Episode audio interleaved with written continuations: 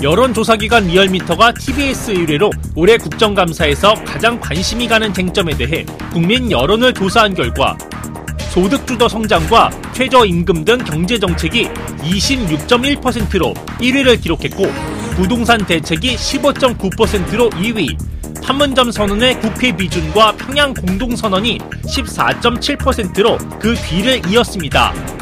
한편 문재인 대통령의 10월 2주차 국정수행평가를 집계한 결과 지난주 대비 0.2%포인트 오른 62.9%를 기록했습니다.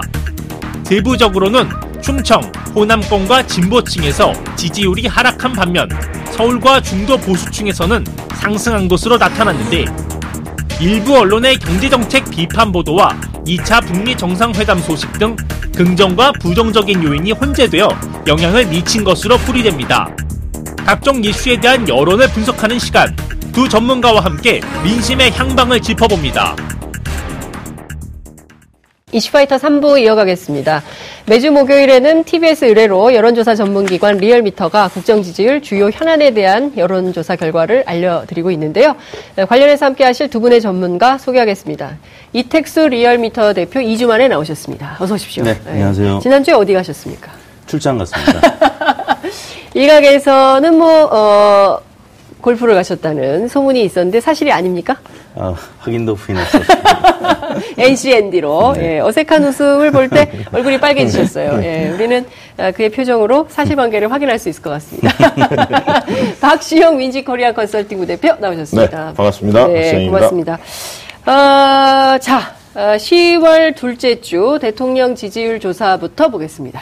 네, 문재인 대통령의 10월 둘째 주 국정수행평가가 62.9%로 어, 횡보했습니다. 지난주 음. 대비 0.2%포인트 올랐는데요. 예. 네, 거의 비슷한 수준이라고 할 수 있겠습니다. 네. 아, 최근 어, 2주간 상승하다가 아, 지난주에는 소폭 하락했었죠. 그리고 음. 어, 이번 주 주중 집계는 어, 지금 횡보하고 있는 수준인데요. 네. 어, 횡보했지만 이제 결집한 계층과 또 음. 이탈한 계층이 소폭 아. 어, 달랐는데요. 예. 음, 결집한 계층은 서울과 40대, 음. 또 중도 보수층, 그리고 이탈한 계층은 충청, 호남 30대 진보층이었는데. 아, 그래요? 네. 그 지역별로 보면은 어, 경기 인천이 이, 지금 상당히 높습니다. 강원이 또 어, 매우 높고요. 네. 어, 가장 높은 곳은 이제 예, 광주 전라 제주 지역인데 수도권 중에서는 서울과 이제 경기 인천이 약간의 온도차가 있습니다. 서울은 지금 부동산 문제 때문에 음. 예, 아까 말씀드린 대로 결집은 했는데 네. 예, 과거에 비해서는 회복 어, 음. 어, 속도가 지금 빠른 편은 아닙니다. 59.8%의 네. 서울 어, 지지도가 있고요.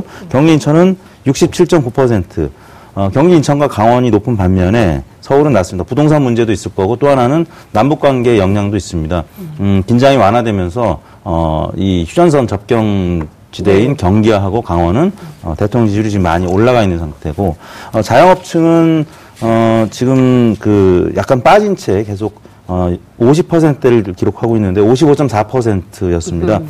한참 좋을 때가 이제 60, 70% 나왔었는데 자영업층은 아직 조금 회복 음. 속도가 더딘 편이고요. 네. 서울이 좀 더딘 편이고 나머지 계층들은 대부분 60%대 또 70%대까지 가 있는 직종도 있고요.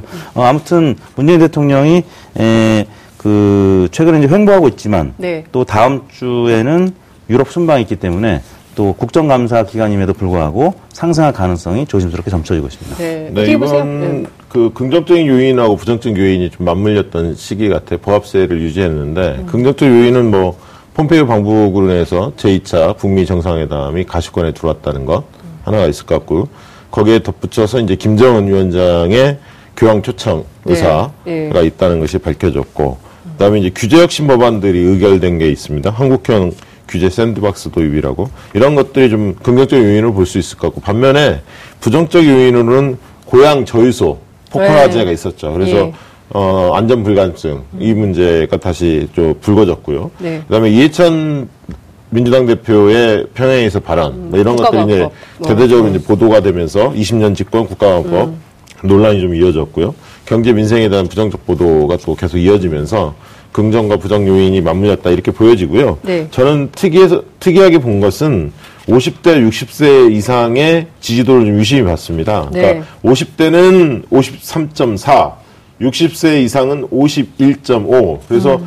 어, 거의 2%포인트 정도밖에 차이가 나지 않거든요. 네. 이제 과거에 보면 60대가 많이 났고, 음. 50대, 60대 간의 예, 지지도 격차 조금 있었, 있었는데 상당히 좁혀져 있다는 거죠. 네. 그만큼 지금 50대가 어, 다소 흔들린다는 얘기입니다, 결국은. 네. 음. 이 50대는 어떤 시기입니까? 가장 어, 어떻게 보면 경제 민생에 민감한 계층이에요. 그렇죠. 왜냐하면 본인들이 직장인들 같은 경우 구조조정 될 가능성이 많고 음. 또 자녀들 걱정이 그렇죠. 큰 목돈이 많이 들어가는 시기입니다. 되죠. 자녀들 뭐 결혼한다든가 뭐 이런 대학, 어, 대학 간다든가 네. 이런 시기고 또 본인들도 노후의 걱정도 많고 그리고 그렇죠. 복지제도가 음. 대개는 60대들이 많습니다. 혜택이 보는 게. 음. 그 연금 제도라든가 그리고 또 이제 요즘에 이제 그 양육 수당이라든가 어, 아동 수당 네. 이런 것들이 나오면서 30대 이제 주부님들도 좀 혜택이 예. 있지만 50대들을 해당하는 복지 제도는 없습니다. 그러니까 그렇죠. 50대가 뭐 여러 가지 요인 때문에 굉장히 어려운 시기인데 음. 또 인생 이모작 같은 어떤 미래에 대해서 어, 새로운 일자리 이런 부분들도 아직은 지자체에서 열심히 지금 뭐 교육도 하고 이렇게 하고는 있습니다만 아직까지 큰 성과를 내지는 못한 것 같고 그래서 50대의 민심을 돌리는 이 작업에 어, 특히 더 신경을 좀 쓰, 써야 할 게 아닌가 그런 그러니까 생각이 듭니다. 일자리도 심각한 것 같아요. 그러니까 대개에 보면 에, 50대 초중반들이 네. 셋중 둘은 놀고 있다.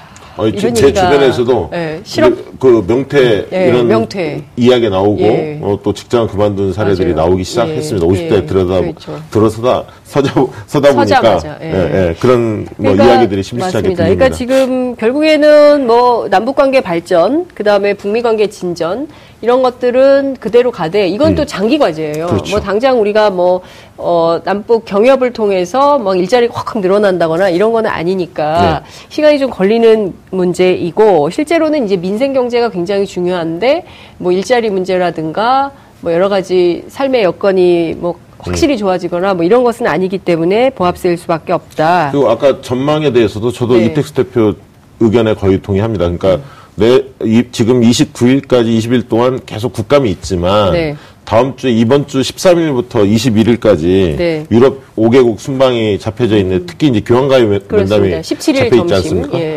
18일. 18일 하, 한국 시간으로. 네, 네. 한국 시간 18일 예. 점심인데 예.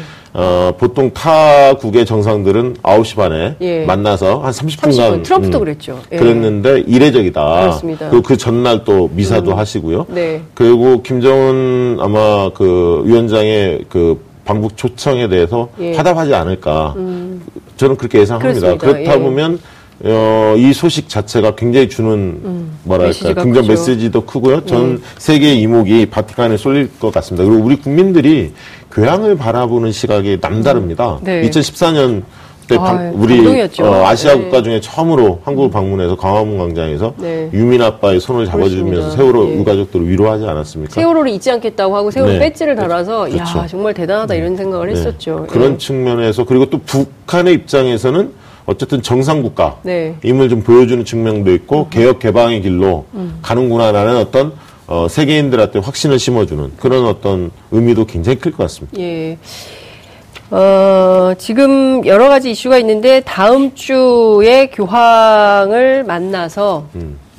아, 오찬회동을 하게 되면 그걸 기점으로 해서 지지율이 또 확 오를까요? 아니면 또 음. 그, 그 국감에 또 여러 가지 현안들이 있기 때문에 뭐 그럼에도 불구하고 국감은 이제 작년에도 보면은 네. 어, 긍부정 요인이 함께 작용하면서 음. 어, 횡보하는 수준을 기록했었거든요. 네. 그리고 잠시 후 소개해드리겠습니다만 국감 이제 쟁점 가운데 네. 여야 공이 이 비슷한 수준의 이 결과들이 나왔습니다. 그래서 네. 어, 국감보다는 어, 해외 유럽 순방, 음. 뭐 주요 정상 국가들을 다 만나거든요. 프랑스, 네. 이탈리아, 또 교황청에도 이제 방문을 하고 덴마크도 가는데 아무튼 주요 국가들과의 정상회담이 있을 때는 지지율이 보통은 올랐습니다. 그렇죠. 그리고 예. 이제 더욱이 이제 교황을 직접 만나는 어, 사안이 한반도 정세와도 관련이 돼 있기 때문에 예. 지지율이 예, 다음 주에는 오를 가능성이 있고 또 교황의 방북 가능성도 지금 음. 어 굉장히 높게 점쳐지고 있고 네. 성염 전 음, 주교황청 한국 대사가 가능성이 높다고 오늘 예. 인터뷰한 게 나왔습니다. 예. 그래서 어 이제 가시화됐을 경우에는 지지율이 확실히 상승할 가능성이 높다고 되게 순방을 하면 역대 네. 대통령들이 3에서 5% 포인트는 되게 오릅니다. 음. 순방 효과가. 특히 이제 세일즈 외교가 있을 경우 네. 무슨 뭐, 뭐 경제적인 네, 어떤 네. 뭐 협정을 체결한다 이런 게 좀 올라가기도 하고요. 음. 또 외국에서의 어떤 메시지가 또 적절하면 그런 게 올라가기도 하고 이번에는 제일 큰 게 아마 교황, 교황 음, 음. 방문. 네. 근데 그러니까. 실질적으로 사실은 지금 그 국제 관계에서 유럽의 역할도 굉장히 중요하거든요. 네. 남북 관계를 우리가 막 미국 일극주의로 이렇게 네, 보고 네. 있고 한국의 여론도 좀 그런 편인데 사실 다자가 참여해서 한반도 정세에 함께 힘을 모아줄 때 이게 또 뚫리는 힘이 있거든요. 아, 예, 특히 이제 유엔 관련해서 네, 유럽이 네. 좀 힘을 좀 실어주면 여론을 좀 바꾸는 측면도 있기 네. 때문에 시의적절한 차원에서 저는 그리고 지금 유럽에서 한류 바람이 불고 있지 않습니까? 네네네네. 네, 네, 사실은 네. 그 이제 그런 것들이 같이 맞물릴 겁니다. 음. 그러니까 한반도에 대한 어떤 네. 매력적인 곳으로 음. 더 부상하게 그렇습니다. 이제 평화적인 흐름도 확실히 공고화되는구나. 음. 거기에 이제 한류 이런 것까지 어, 시너지 효과가 나면 또 문재인이라는 대표 상품 브랜드가 네, 네. 있기 때문에 저는 관광 효과도 굉장히 크지 않을까. 그렇군요. 미국이 트럼프 대통령이 오늘 뭐 승인이라는 표현 써가면서 네, 지금 약간의 있죠. 그 외교적인 음. 문제가 이제 발생할 수도 있을 것 같은데 말씀하셨던 대로 이제 미국 의존도가 그동안에 높았는데 네. 지금 미국이 북한의 이 제재 완화에 대해서 굉장히 소극적이기 때문에 그렇죠. 우리 국민들이 기대하는 어, 속도에 오히려 좀못 맞춰주는 음. 부분이 음. 있어서 유럽 이 방문이 어느 때보다 관심을 그렇습니다. 이제 어, 많이 나타나게 될 것 같은데요. 예. 어, 그런 차원에서 어, 한반도 문제도 그렇고 또 경제, 민생, 세일즈 외교가 이제 예상이 되기 때문에 아까 말씀하신 50대 그리고 자영업층이 지금 지지율이 예, 평균보다 낮거든요. 음. 근데 이제 이 부분 세일즈 외교가 만약에 또 가능한 수준 또 한류도 어, 행사들이 있더라고요. 그래서 어, 기업인들과 와서 세일즈 외교에 대한 성과가 많이 보도가 된다라고 하면은 50대가 어, 과거에 높을 때는 평균 수준을 나타냈었는데 한 지금 7, 8%포인트 낮은 수준을 보이고 있기 때문에 네. 그 부분이 회복이 된다라고 하면은 지지율이 음. 확실히 올 가능성이 높은 거죠. 자, 정당 지지율 보겠습니다. 네. 어, 민주당 지지율은 비슷했습니다. 45.5%를 기록했고요. 네. 또 한국당이 2.2%포인트 빠진 18.5%. 어, 민주당 음, 전원책 효과가 없는 겁니까? 이따 얘기하겠지만. 네. 네. 전원책 효과를 지난주에는 좀 봤다고 해서 좀 네. 올랐는데 이번 네. 주에는 어, 이 정쟁 과정이 좀 심화되고 음. 또 그 뭐 이해찬 대표 어 관련된 국가보안법 개정 논의 등등 이제 논란이 있었습니다만 결과적으로는 한국당에 좀그 음. 득보다는 실이 많았던 네. 어 그리고 어 진보층은 오히려 민주당 쪽으로 좀 결집하는 양상을 어. 나타낸 것이 아닌가 싶은데 네. 예, 물론 이제 이탈한 민주당 계층도 있습니다. 충청 또 경인 TK 음. 60대 이상에서는 어, 민주당에서 이탈했는데 반면에 정의당이 또 그걸 흡수해간 듯 보입니다. 2.5%포인트 오른 10.4%를 기록했고요. 네. 한국당은 어, 말씀드린 대로 2.2%가 빠지면서 이번 주에 가장 음, 낙폭이 큰 상태고 바른미래당은 어, 그 당내 내용에도 불구하고 네. 0.1%포인트 빠진 어, 거의 횡보한 수준으로 음. 5.9%를 기록했고 네. 평화당은 2.2%로 계속 약세를 보이고 있습니다. 네. 전원책 변호사 얘기를 좀 네. 하게, 해보죠.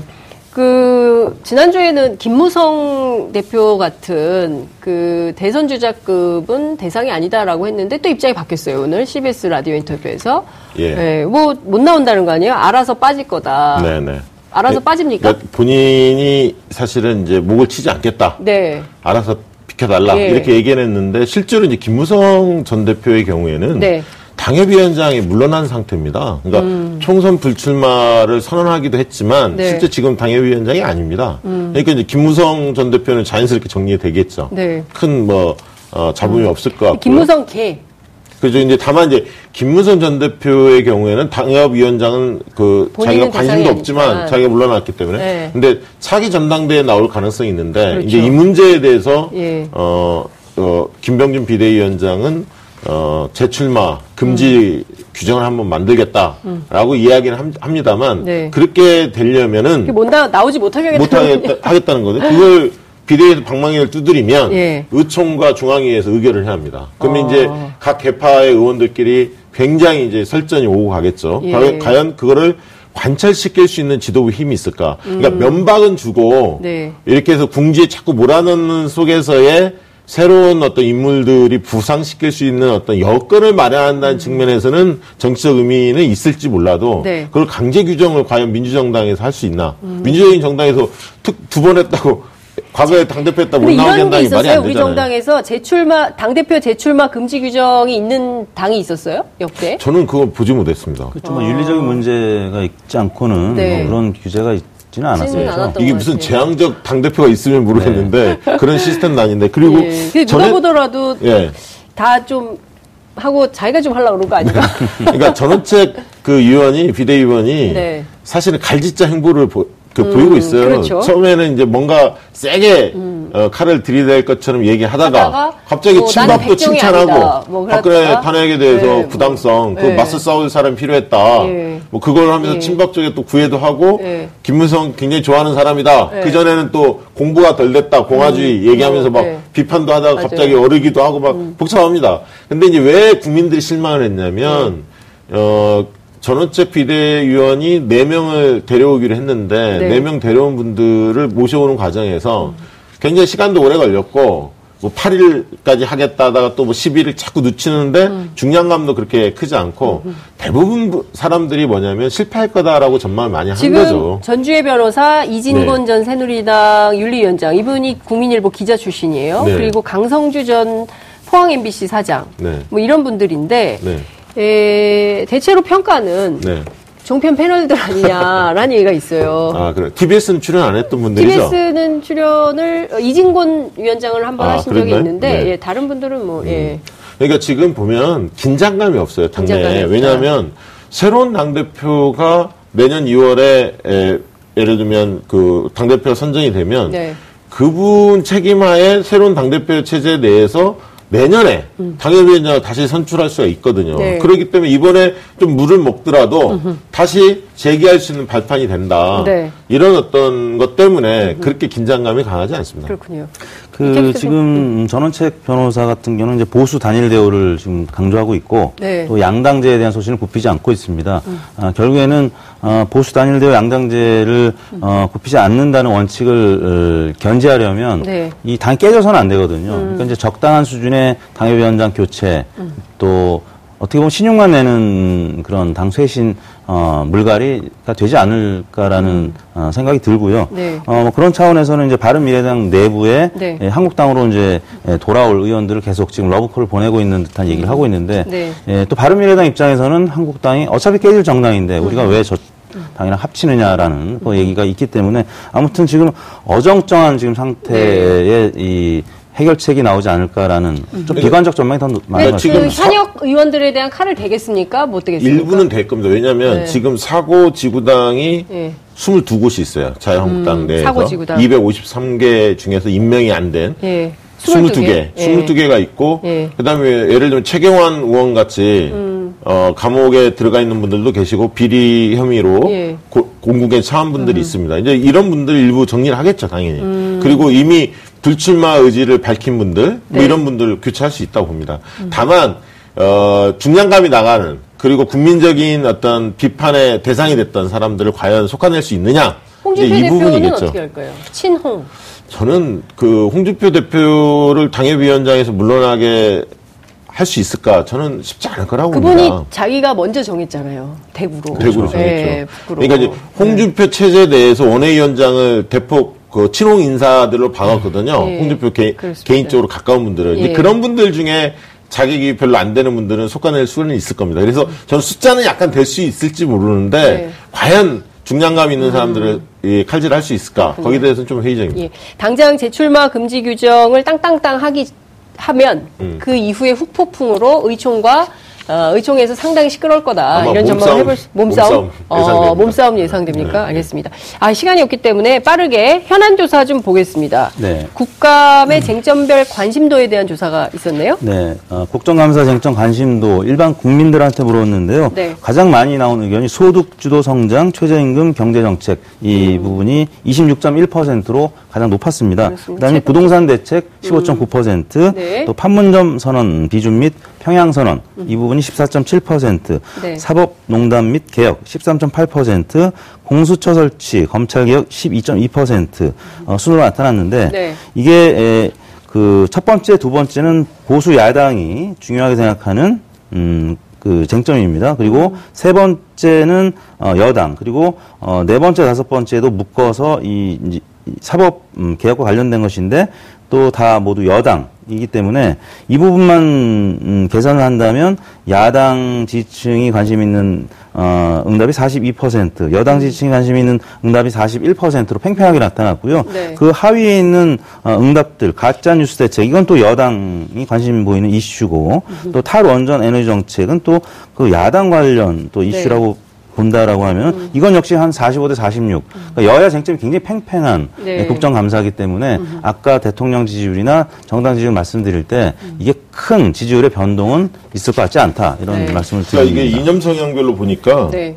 판문점 선언 이거는 진보층에 좀 더 관심이 있고요. 네. 그 다음에 소득주도 성장 등 경제 정책은 중도층하고 보수층에 관심이 좀 있고 네. 부동산 대책은 이념 성향과 불문하게 진보 보수 중도 비슷합니다 관심도가. 네, 예, 예. 그래서 실제로 이제 말씀하신 대로 크게 보면 그렇게 볼 수도 있지만 이념 성향별로 구체적으로 들어가서 보면 네. 그렇게 크닥 차이가 두드러진 건 같지는 않습니다. 근데 소득주도 성장 사실은 올 초부터 음. 계속 최저임금 산입범위 네. 논란부터 해가지고 사실은 어, 지금 근 9개월 내내 얘기가 나오고 있는 거기 때문에 국민들의 귀에 못이 박혔을 겁니다. 그런데 그렇죠. 어, 오늘 아침 중앙일보 보도 있지 않습니까? 예, 예, 예. 어, 청와대가 즉각 오보라고 하긴 했으나 아, 장하성 실장, 김동연 경제부총리 경제 이렇게 교체 가능성이 있을까요? 어떻게 전망하세요? 저는 연말 지나고 연초에는 교체 음. 가능성이 약간 있을 수 있다고 봅니다. 아, 그러니까 이유는요? 청와대 같은 경우는 이제 장하성 네. 실장에 대해서 아니 사실 이제 거의 올 연말이면 네. 1년 6개월이 넘어가는 시점이거든요. 음. 그러니까 되게 그 정도면 어 뭐 경제 사유가 꼭 없다 하더라도 네. 새로운 인물로 교체할 가능성도 있다고 보는데 음. 뭐 중앙일보 보도에 의하면 경제부총리의 마땅한 후임자가 없다 뭐 이런 식으로 음. 보도를 했는데 네. 아니 청와대 입장에서는 다각도로 여러 가지 생각을 하거든요 사실 음. 뭐늘 전직 청와대 행정관 예, 네. 늘뭐 더 좋은 사람이 있으면 물색하죠 왜냐하면 네. 검증해야 할 게 한두 가지가 아니기 때문에 음. 품평도 들어봐야 하고 네. 뭐 여러 가지 검증을 해봐야 하기 때문에 저는 어 뭐 꼭 시기를 정해놓고 그런 건 아니더라도 네. 다양한 각도에서 뭐 듣고 좋은 네. 사람 있으면 추천도 받고 이런 과정은 음. 늘 있어 왔고 그건 자연스러운 국정 어, 어떤 운영 과정의 자연스러운 현상이라고 봅니다. 경제 사유가 없더라도 교체될 수 있다. 그 청와대는 그러면 즉각 부인한 이유는 뭐예요? 그런 입장이 아니라는 거니까. 그렇게 이게 예를 들어 공식적으로 입장이 정리된 건 아니라는 얘기죠. 아, 지금 네. 이런 얘기할 때는 아닌데 이런 보도가 왜 나왔나? 공식적으로 이렇게 검토가 돼서 네. 교체하자 몇 개월 뒤에 이렇게 정리된 건 아니고 네. 사람마다 의견들이 다 다를 테니까. 그럼 보수 언론은 중앙일보는 이걸 왜 썼을까요? 어떤 정치적 목적이 지금 있을까요? 예를 들면 경제 정책이 잘못됐다. 그래서 경질성이다. 라는 음. 걸 국민들한테 메시지 주고 싶고 아. 그게 지금 국감의 지금 기간이기 때문에 예. 효과가 더 클 거다. 음. 이렇게 이제 판단한 거라고 보여집니다. 그러니까 오보 혹은 청와대 부인이 나올 것이 예상됨에도 불구하고 어, 그에 따른 부수적인 정치적 효과를 생각해서 보도한 거다. 네. 그렇게 볼 측면도 있을 거고요. 음. 그 다음에 경제 지표가 네. 음, 당분간은 어려운 상황이 계속 이어질 가능성이 있기 때문에 네. 어, 그에 따르면 지지율도 좀 빠질 가능성이 있고 음흠. 그러면 어, 이 경질할 가능성이 있는 것이고 경질하게 네. 되면 어느 한 사람만 하기는 좀 어려운 음. 측면도 있습니다. 네. 장하성 실장을 하게 되면 또 현재 소득주도 성장 이 기조를 또 철회하는 듯한 느낌을 예. 줄 수도 있기 그렇죠. 때문에 그래서 이제 어, 경질하게 되면 두 수장을 같이 하지 않을까라는 전망들이 음. 나오고 있는 건데요. 어, 결국에는 음, 대통령 지지율 또 경제 음. 지표가 어떻게 되느냐에 따라서 네. 만약에 이제 좋은 지표 또 좋은 지지율이 계속 유지가 된다라고 하면은 굳이 경제할 음, 가능성이 없겠죠. 그렇군요. 그 장하성 실장이 소득주도 성장론의 어떤 상징처럼 돼버려가지고 네. 그렇죠. 청와대 입장에서는 여러 가지로 곤란한 측면이 있을 것 같다라는 생각이 네. 좀 듭니다. 그, 그러나 12월에 뭐 개각 얘기도 있어요. 왜냐하면 총선 출마 때문에 그렇습니다. 대체로 11월과 예. 12월 사이에 청와대도 그렇고 또 내각도 그렇고 상당히 많이 교체될 가능성 있다. 저는 연말은 아닐 거라고 보고 예산이 아. 통과돼야 하고 아. 12월에 예산 국회가 있으니까 통과된 다음에 네, 내년에. 구정을 직전에 음. 이렇게 교체될 가능성이 일부 있을 거라고 봅니다. 그러니까 예, 왜냐하면 저기 정치권 인사들 같은 경우 장관 출, 음. 정치권 네, 출신의 네, 장관들은 네. 총선 앞두고 그렇죠. 이제 1년 전놓으면 3, 4월, 음흠. 늦으면 3, 4월, 빠르면 1, 2월에 일부 그만둘 가능성이 있습니다. 알겠습니다. 자, 아, 너무 재밌는데 여기서 끝내야 돼요. 너무 아쉽습니다. 다음 원래, 주에 뵙겠습니다. 원래 재밌을 때 끝내는 게더 다음에 알겠습니다. 주기 때문에. 고맙습니다. 감사합니다. 10월 11일 목요일 장윤선의 20파이터 준비한 순서는 여기까지입니다. 저는 내일 다시 찾아뵙겠습니다. 시청해주신 여러분 대단히 고맙습니다. 내일 뵙겠습니다.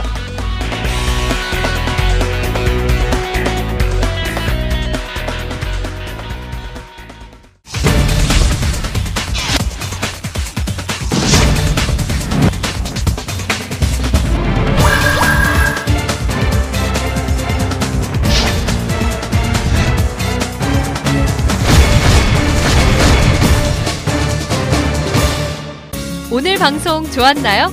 방송에 대한 응원 이렇게 표현해주세요. 다운로드하기, 댓글 달기, 구독하기, 하트 주기. 더 좋은 방송을 위해 응원해주세요. 다운로드하기, 댓글 달기, 구독하기, 하트 주기. 기억하셨죠?